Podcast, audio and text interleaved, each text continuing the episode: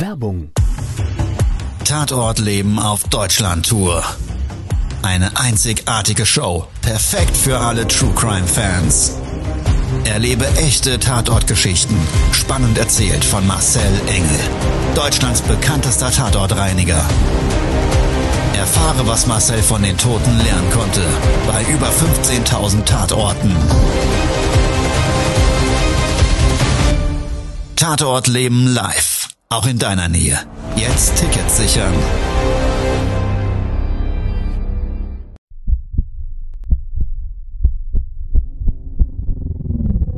Todesursache. Der Podcast mit Tatortreiniger Marcel Engel. Es wird immer mal wieder in meinem Podcast vorkommen, dass wir sehr tief in das Geschehen eintauchen. Ich werde offen darüber sprechen. Damit meine ich, dass Flüssigkeiten wie Blut als Element das kleinste Problem sein wird. Ich freue mich, wenn ich euch auf eine Gedankenreise entführen darf in meine Welt des Tatortreinigens. Todesursache. Der Podcast mit Marcel Engel. Hallo, herzlich willkommen. Schön, dass du wieder Zeit und Lust hast, mit mir gemeinsam jetzt eine Tatortreinigung zu durchleben.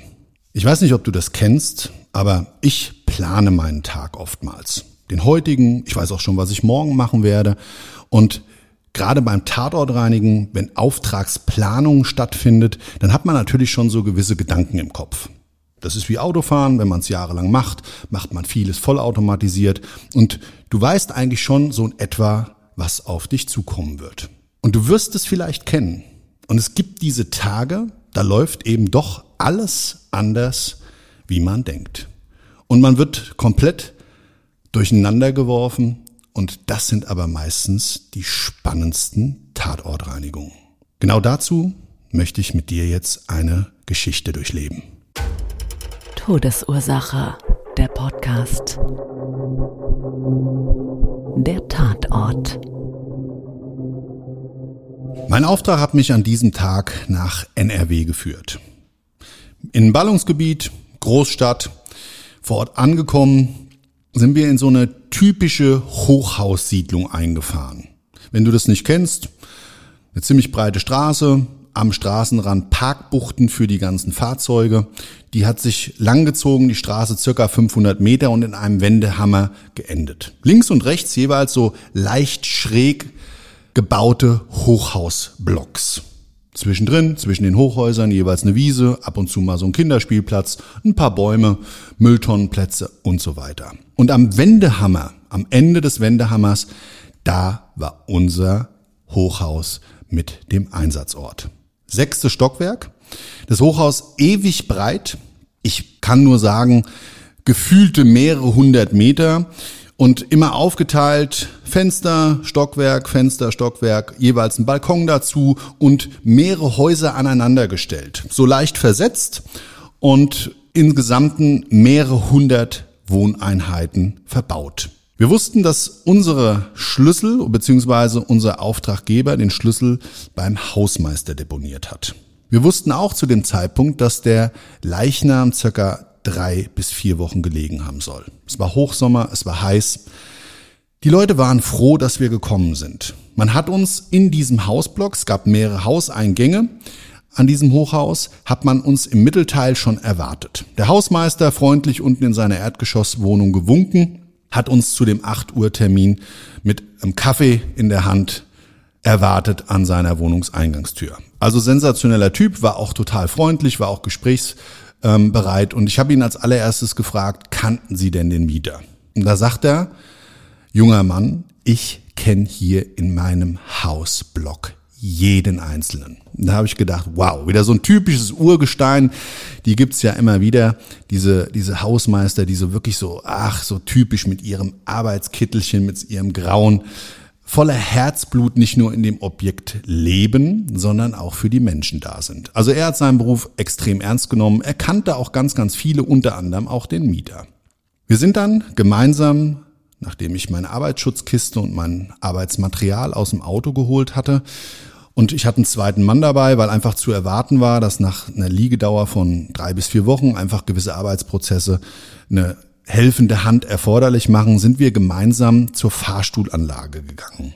Links und rechts jeweils im Hausflur zwei Fahrstühle.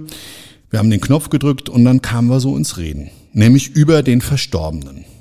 Der hat mir dann gleich gesagt, ja, ach wissen Sie, es war ja ein recht junger Mann und das war auch ein ganz lieber, immer sehr freundlich, immer fröhlich, hat immer gelacht. Und er hat gesagt, und er hat immer tolle Frauen mit nach Hause gebracht und ganz schicke Autos gefahren. Naja, im Grundsatz ja erstmal alles überhaupt nicht ungewöhnlich. Wir sind dann im sechsten Stockwerk angekommen und dann hat sich diese Fahrstuhlanlage beziehungsweise diese Hausflur links und rechts jeweils aufgeteilt in so längliche Gänge. Es gab noch so eine Zwischentür, Brandschutztüren und wie wir dann auf der rechten Seite zu unserem Hausabgang diesen länglichen Flur entlang gelaufen sind, hat man am Ende des Flures an der Stirnseite schon das Polizeisiegel an dem Türblatt erkennen können. Es gab links und rechts jeweils trotzdem bestimmt zehn weitere Wohnungstüren.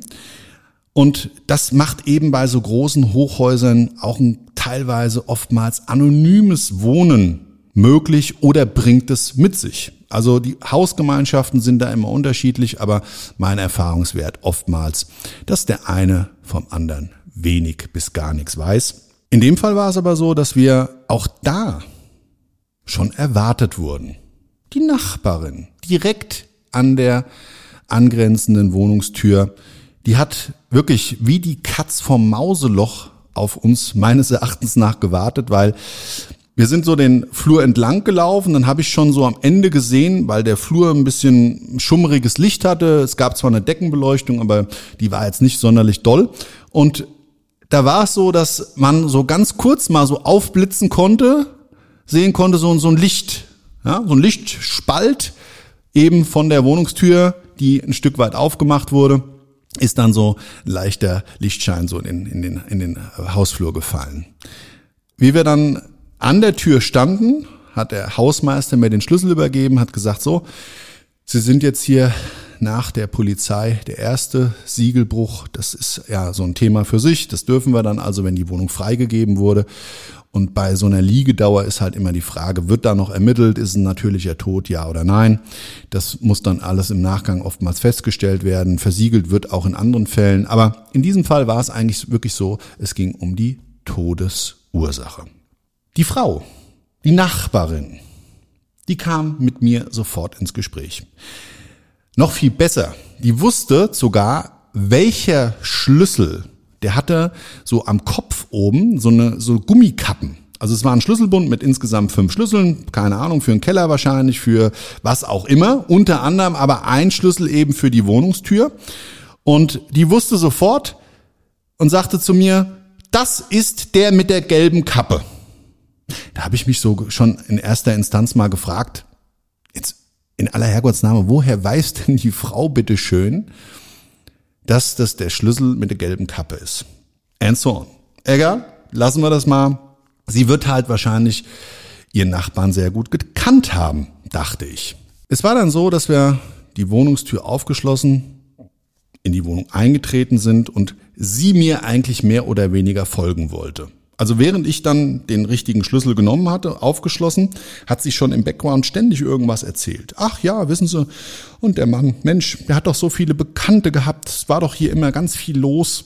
Und naja, wie es halt manchmal bei jungen Leuten ist, es wurde auch abends mal laut, aber man hat sich dann ja schon geeinigt. Und wissen Sie, es war ja eigentlich auch immer ganz schön. Da hatte ich wenigstens mal ein bisschen was erlebt. Weil sie hat mir dann auch erzählt, das habe ich so ganz beiläufig schon wieder dann mitgekriegt, während ich wirklich noch beim Betreten der Wohnung war, naja, ich habe ja nicht immer so viel zu tun und so weiter. Und dann, man schaut halt schon, dass hier alles auch ordentlich abläuft. Naja, also ich habe mir gedacht, das ist so eine typische Nachbarin, die Else Kling der Lindenstraße. Also wenn du es persönlich kennst, eine Serie, äh, eine TV-Serie, die es früher gab, glaub, lief ewig lang und weiß gar nicht, ob es die heute noch gibt, aber de facto ist, das war so eine typische Else Kling. Ja, mit so einer Kittelschürze an, ja, ich würde mal so sagen, irgendwas im Alter zwischen 50 und 60 Jahren, so ein bisschen hochtopierte Haare und ähm, sie hat halt immer geschaut, dass auf ihrem Flur alles gerade läuft. Wie wir dann im Wohnungsflur drin standen, habe ich ihr aber gesagt, tun Sie mir einen Gefallen, Wir können gerne nachher nochmal das ein oder andere Wort austauschen, aber im Moment muss ich jetzt erstmal meinen Job machen. Und sie hat dann gleich gesagt, ja, wenn Sie fertig sind, kommen Sie doch einfach mal rüber, dann können wir ja noch mal netten Kaffee zusammen trinken. Also diese Erlebnisse habe ich dann auch immer mal wieder und war dann aber erstmal für mich auch wirklich darauf fokussiert, jetzt nach dem Leichenfund zu schauen. Wir wussten nämlich zu dem Zeitpunkt noch nicht, wo der Leichnam gelegen hat. Was wir aber vom Hausmeister erfahren haben, er hatte mir gesagt, das ist eine dreieinhalb Zimmerwohnung. Hab ich gesagt, gut, okay. Und nur, dass du das mal für dich so siehst, ein halbes Zimmer, was ist denn das? Kennst du vielleicht selber vom Wohnen her? Ein halbes Zimmer, das kann ja alles Mögliche sein. Oftmals ist eine dreieinhalb Zimmerwohnung eben mit einem fensterlosen Raum zum Beispiel verbunden. Ja, also irgendein Zusatzraum, der eine Unterteilung hat und der eben fensterlos ist. Nachdem wir dann im Flur unsere Schutzkleidung angelegt hatten, und auch schon diesen süßlich markanten Leichengeruch natürlich sofort wahrgenommen hatten, wussten wir, wir brauchen eigentlich nur mehr oder weniger der Nase nachgehen. Nach so einer langen Liegedauer, auch mitten im Hochsommer, ist es aber grundsätzlich so, dass in der Wohnung gesamteinheitlich die Geruchsintensivität natürlich gleich ist. Außer es hat jemand ein Fenster aufgemacht und es gibt irgendwie einen Teil durch Lüftung, dann ist es nicht automatisch so, aber ansonsten ist im Standard eigentlich die Geruchsquelle die sich gesamteinheitlich bei offenstehenden Türen verteilt. Und in dem Fall war es so, dass ich irgendwie eine andere Geruchsquelle für mich wahrgenommen habe. Jetzt bin ich nicht unbedingt die Supernase, aber mit Leichenfund-Thematiken seit Jahrzehnten beschäftigt, habe ich natürlich ganz klar dieses Geruchsbild in jeglicher Art und Weise in meinem Leben schon gerochen. Von hart bis zart alles gesehen. Und genau in diesen Augenblicken, wo dann aber so eine zusätzliche Geruchsquelle eine Rolle spielt, ist das oftmals eben, dass man nach nochmal Müll sucht oder nach anderen Geruchsquellen, die eben genau dazu führen.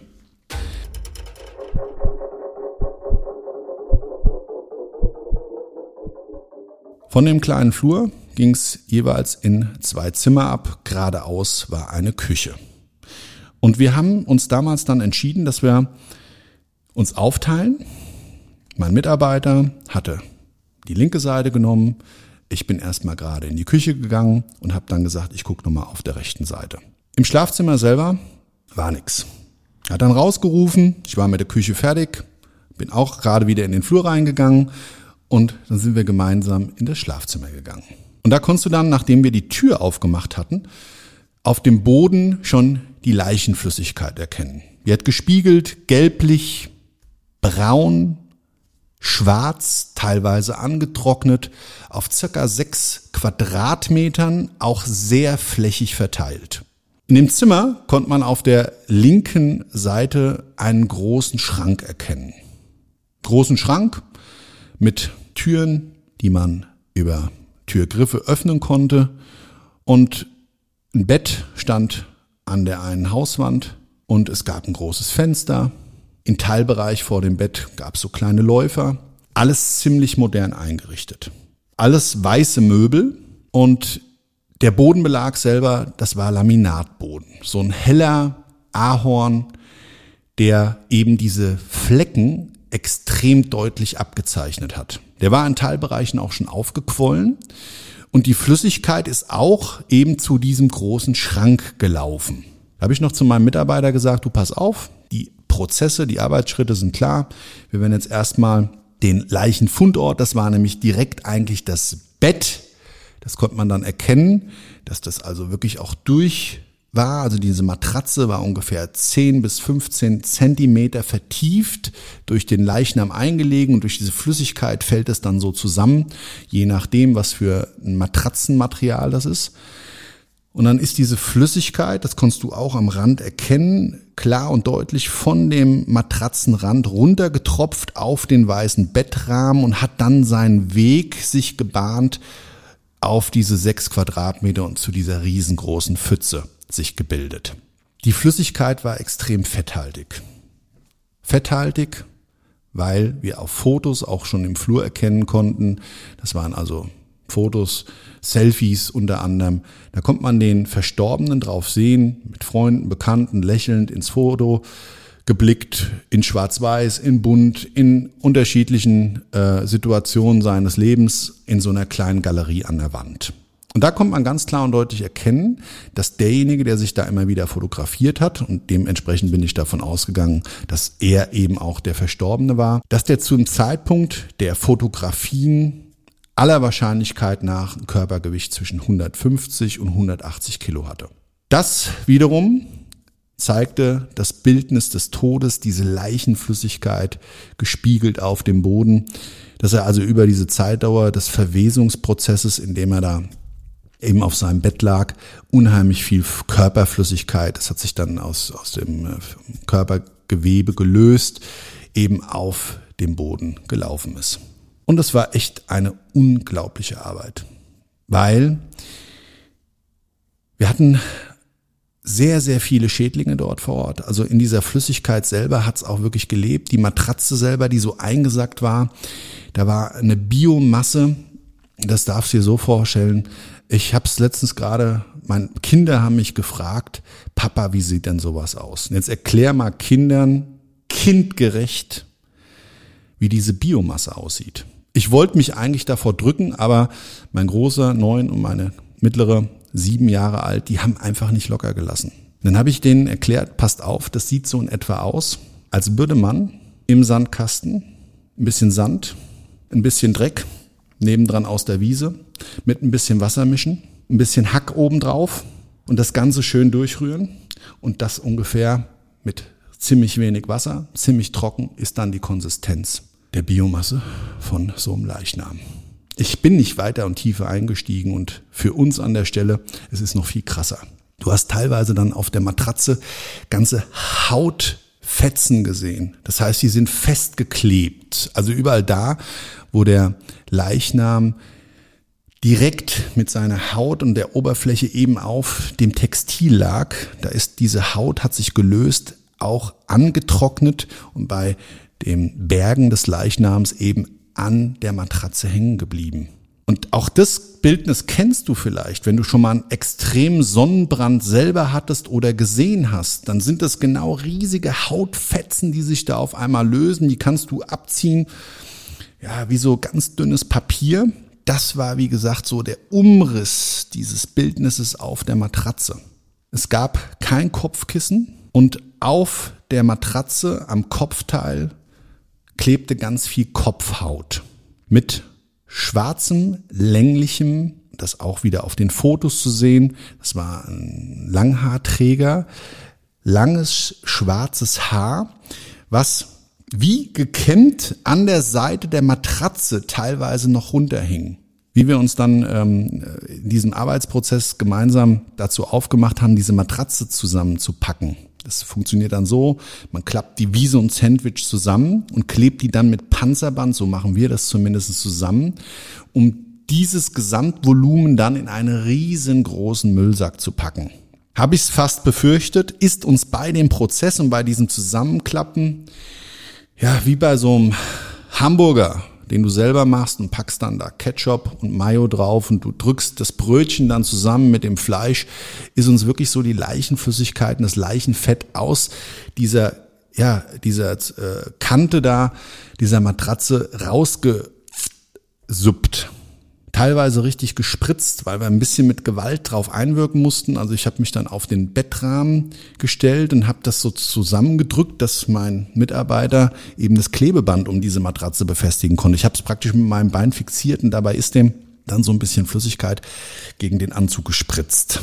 Der war begeistert, kann ich an der Stelle nur sagen.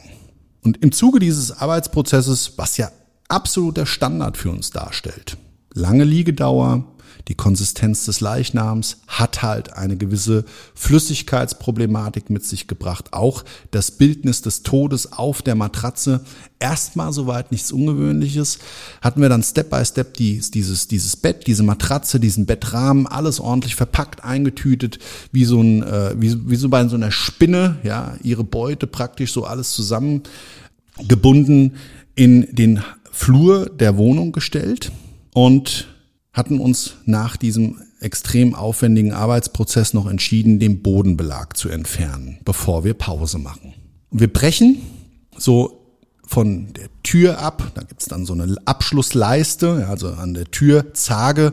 Ja, oftmals sind die Räume ja entkoppelt vom Bodenbelag her. Das kennst du bestimmt. Dann gibt's dann so eine Schiene oftmals, die eben den Raum A vom Raum B trennt. Da haben wir diese Schiene gelöst und haben dann angefangen, diese Laminatelemente dort rauszubrechen. Und während wir so dabei sind, habe ich noch zu meinem Mitarbeiter gesagt, du pass auf, die Flüssigkeit ist ja auch extrem zum Schrank gelaufen. Den müssen wir aller Wahrscheinlichkeit nach auch rückbauen. Und dann sind wir natürlich nicht drum herum gekommen. Wenn wir einen Schrank zurückbauen, dann muss der leer gemacht werden. Und das war so ein Kleiderschrank mit zwei Türen. Wie gesagt, konntest du zu dir ziehen, dann gingen die nach außen hin auf. Und da gab es so eine riesengroße Mittelstange und das war recht voll. Was so ungewöhnlich war, für mich zumindestens in dem Augenblick, es hing mehr oder weniger 30 Mal dieselbe Klamotte da drin. Also 30 Mal derselbe Mantel, der bis zum Boden dieses Schranks ging. Diese Kleiderstange so in der Höhe, so schulterhoch. Ich habe dann diesen gesamten Block genommen, so hab diese mehr oder weniger 20, 30 Jacken dort rausgehoben, habe gesagt, hier, die packen wir in den Müllsack. Auch A, geruchsbelastet, sowas wird immer entsorgt in so einem Fall und bin so bei dem Greifen gegen die Rückwand dieses Schrankes gestoßen. Und auf einmal hat die nachgegeben. Die ist rausgesprungen nach in die Richtung der Wand und hing dann da so. Jetzt nichts Ungewöhnliches, hatte ich auch schon ganz oft in meinem Leben, wenn ich mal einen Schrank aufgebaut habe und dann nagelst du die Rückwand drauf, ja, und dann stellst du das Ding auf und auf einmal, das steht alles, alles super, alles toll, du hast ein paar Nägelchen vergessen und die drückt sich an so einer Stelle, wo sie so genagelt hat, raus, bist du immer am Kotzen. Und ich dachte mir noch so, naja, okay, alles klar, Irgend so ein Billigschrank hat er nicht besonders gut aufgebaut, kann ja mal die Rückwand rausspringen, ist eh wurscht, weil wir werden den Schrank eh rückbauen. Aber das ist ganz relevant gewesen. Weil ich habe dann auf einmal erkannt, dass das ein richtiger Mechanismus ist. Du konntest diese Rückwand rausdrücken, und zwar Richtung Wand, und konntest die zur Seite schieben. Dann habe ich damals zum Ivan gesagt, habe ich gesagt, du pass mal auf, gib mir mal eine Lampe. Ich glaube, dahinter ist irgendwas. Er reicht mir die Lampe. Ich war gespannt wie ein Flitzebogen. Wir haben die, dieses Rückwandelement zur Seite geschoben und dahinter war eine Tür. Eine richtige, stabile, weiße Tür. Und in dem Fall, sehr ungewöhnlich, da wusste ich schon, okay, da stimmt was nicht. Die Tür war keine normale Wohnungstür, sondern die war eher wie so eine Brandschutztür. Und der Riesenunterschied dabei ist, dass Brandschutztüren eben wegen der Rauchentwicklung eine gewisse Dichtigkeit haben müssen. Ja, also diese Tür, die war aus Holz, aber extrem fest. Ich habe da mal gegengeklopft und da hast du also wirklich fast nichts gehört. Das war so richtig so da war nix. Also nicht so wie so eine Standard-Zimmertür. Tür war abgeschlossen. Hm, habe ich mir gedacht, okay, alles klar. Ist ja eigentlich nicht unsere Aufgabe, jetzt da zu schauen. Im Zuge dessen Schrank rückgebaut und natürlich waren wir sauneugierig. Und natürlich wussten wir, wir wollen da unbedingt in diese Tür reinschauen. Weil, jetzt mal ganz ehrlich, ist ja nicht normal, dass in einem Raum, in einem Schlafzimmer versteckt eine Geheimtür sich befindet. Ich habe den Auftraggeber angerufen. Der war Eigentümer, hatte in diesem Objekt mehrere Wohnungen und hat gesagt, ja, auf jeden Fall, schauen Sie da rein, suchen Sie Schlüssel. Ich wüsste davon nichts. Ähm, und dann habe ich erst mal so überlegt, okay, dreieinhalb Zimmer zählen wir hier mal durch. Es sind nur drei. Das ist das halbe Zimmer. Ja, fensterlos aller Wahrscheinlichkeit nach. So, und dann denkst du natürlich, okay, das ist vielleicht wie ja, so Alibabas Höhle. Reichtüme, Schätze, irgendwas Spannendes. Oftmals schon gehabt, dass es ja zum Beispiel auch, wenn es sexuelle Neigungen anbelangt, so eine Art Geheimzimmer gibt, wo dann praktiziert wird, wie auch immer. Also wir waren gespannt, was uns da erwartet und ob wir einen Schlüssel finden. Und es war gar nicht groß kompliziert. Es gibt einfach gewisse Orte, wo Menschen oftmals ihre Sachen hinlegen. Und nach ich sage jetzt mal ungefähr 15.000 Tatorten und da eben auch den Zugang zu Wohnungen und Häusern, weißt du einfach, wo Sachen liegen. Ja, es gibt so eine Checkliste, wenn wir Menschen helfen, Papiere zu suchen und so weiter und so weiter, wo wir ganz klar sagen können, die Wahrscheinlichkeit dessen, dass dort etwas liegt, ist sehr hoch. Also haben wir an den, ja, für uns zumindestens möglichen Fundorten diesen Schlüssel gesucht und haben ihn auch gefunden.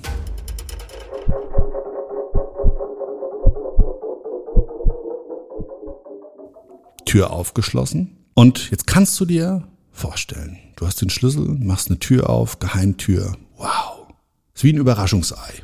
Wie das erste Überraschungsei deines Lebens. Auf einmal ist die Routine des Tags komplett weg. Du hast einen Spannungsbogen, der steigert sich ins Unermessliche. Also habe ich den Schlüssel genommen und gesagt, ja, der passt, Ivan. Wir haben eingesteckt, einmal geschlossen, zweimal geschlossen, dreimal geschlossen, viermal geschlossen. Da habe ich gesagt, oh, das ist aber was Besonderes.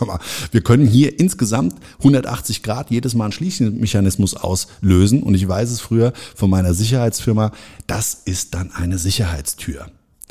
Also, was habe ich gedacht? Na, vielleicht irgendwelche Schätze dort verborgen.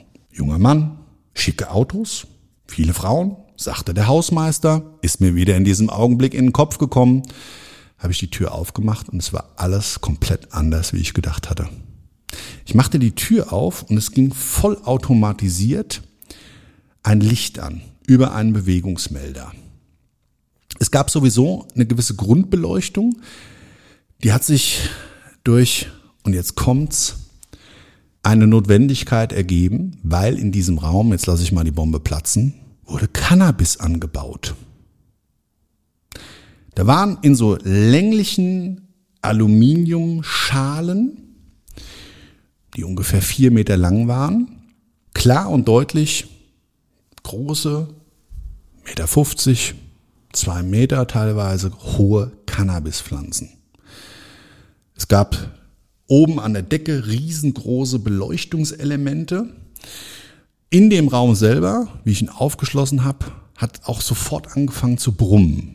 Dann habe ich nimmer mich geschaut, so an die Tür, an den Türfalz, und dann konnte ich eine richtige Entlüftungsanlage erkennen, ein Luftfiltersystem. Alles hochprofessionell.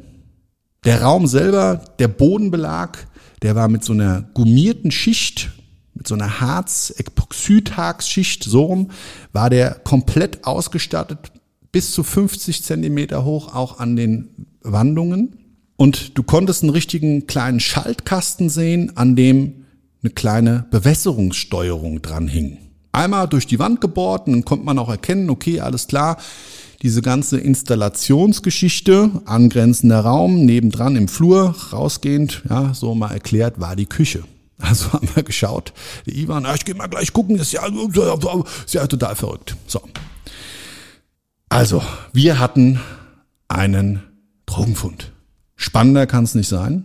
Ich selber, ich kannte das Ganze nur aus Filmen und von vorhergehenden Aufträgen, aber nicht in dieser Konstellation und vor allen Dingen nicht in dieser unfassbaren Professionalität. Wir haben dann sofort natürlich den Auftrag erstmal abgebrochen, haben die Polizei angerufen, kam dann auch mit Streifenbeamten.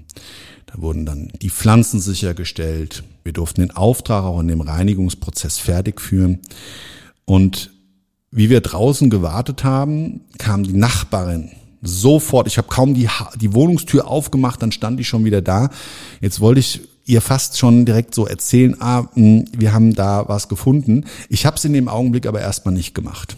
Sie hat mich dann auf den besagten Kaffee eingeladen, da wir auf die Polizei warten mussten, hatte ich das einen guten Anlass gefunden, einfach mal ein bisschen mehr zu erfahren. Ich war natürlich in diesem Augenblick sau neugierig, wer der Typ war. Dann habe ich mir die nächste Frage gestellt. Drei bis vier Wochen lag er da, vorher viele Bekannte, junge Frauen, gut, wie auch immer, ja. Kleiner Gigolo, vielleicht keine Beziehung gehabt und so weiter, ja auch alles nichts Ungewöhnliches. Da hat sich dann aber so ein bisschen auch der Kreis geschlossen. Also sie hat mich auf einen Kaffee eingeladen, hat mir dann erzählt, ja, der junge Mann auch, der, der lebt hier schon ein paar Jahre und er hat mir immer gesagt, er ist Student und wird auch von seinen Eltern gesponsert und äh, äh, nebenbei ist er halt ähm, ein Autofan und verkauft auch ab und zu Autos und verdient damit so sein äh, Lebensunterhalt zusätzlich zu seiner Unterstützung und kann sich deshalb auch vieles leisten. Weil, auch das war immer mal wieder Thema. Ja, also junger Mann mit Porsche vor Ort gefahren in so einer Gegend. Ja, das ist dann immer sehr klischeehaft, ich weiß, und ich will das jetzt auch keinem unterstellen, dass man das nicht auch so schaffen kann. Aber natürlich, eins ist doch ganz klar, wenn du in so einem ähm, Bereich wohnst, wo die Wohnsituation recht günstig ist, und bist dann eben in deinem Nachbarschaftskreis als Student bekannt und hast eben dann vielleicht noch einen Erklärungsbedarf, warum du dir dein Leben so leisten kannst. Ja? Also sie hat mir dann erzählt, wie gesagt, ja, und er war immer freundlich und immer am Lachen.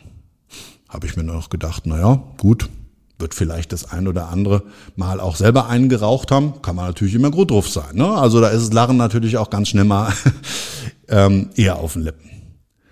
Naja, und so hat sie mir ganz, ganz viele Informationen darüber gegeben und es war so hochinteressant, dass dieser junge Mensch, dieser junge Mann, ach so, das muss ich vielleicht nochmal aufklären, der Mann war 32. Jetzt ist ja jung immer relativ. Und ich habe mir damals noch gedacht, naja, also, dass da keiner mal auf die Idee gekommen ist, irgendwann muss man ja mit meinem Studium mal fertig sein. Ja.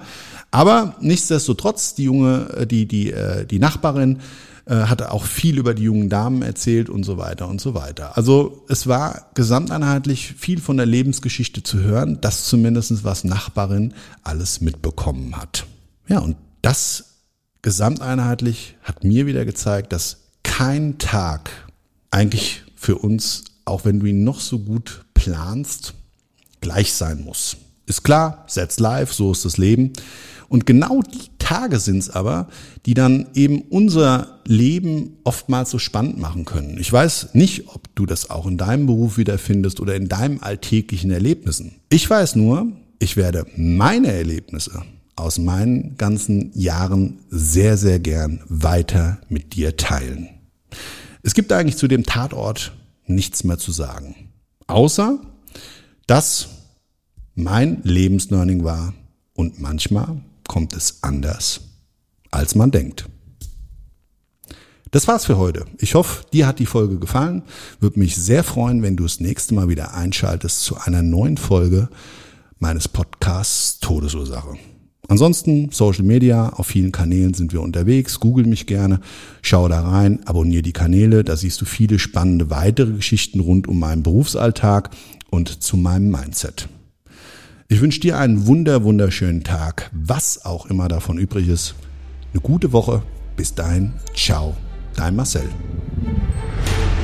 Das war's schon mit der neuen Folge von Todesursache, der Podcast mit Marcel Engel. Kopf einer eigenen Spezialreinheit und Tatortreiniger bei mehr als 12.000 Orten auf der ganzen Welt. Was kann Marcel für dich bereinigen? Jederzeit. Weltweit. Melde dich oder klick dich einfach mal durch auf marcelengel.com. Empathisch, tiefgründig, ehrlich. Todesursache lässt dich garantiert nicht kalt. Seid dabei. Ich freue mich. Abonniere die Staffel und du kommst für keine Folge zu spät.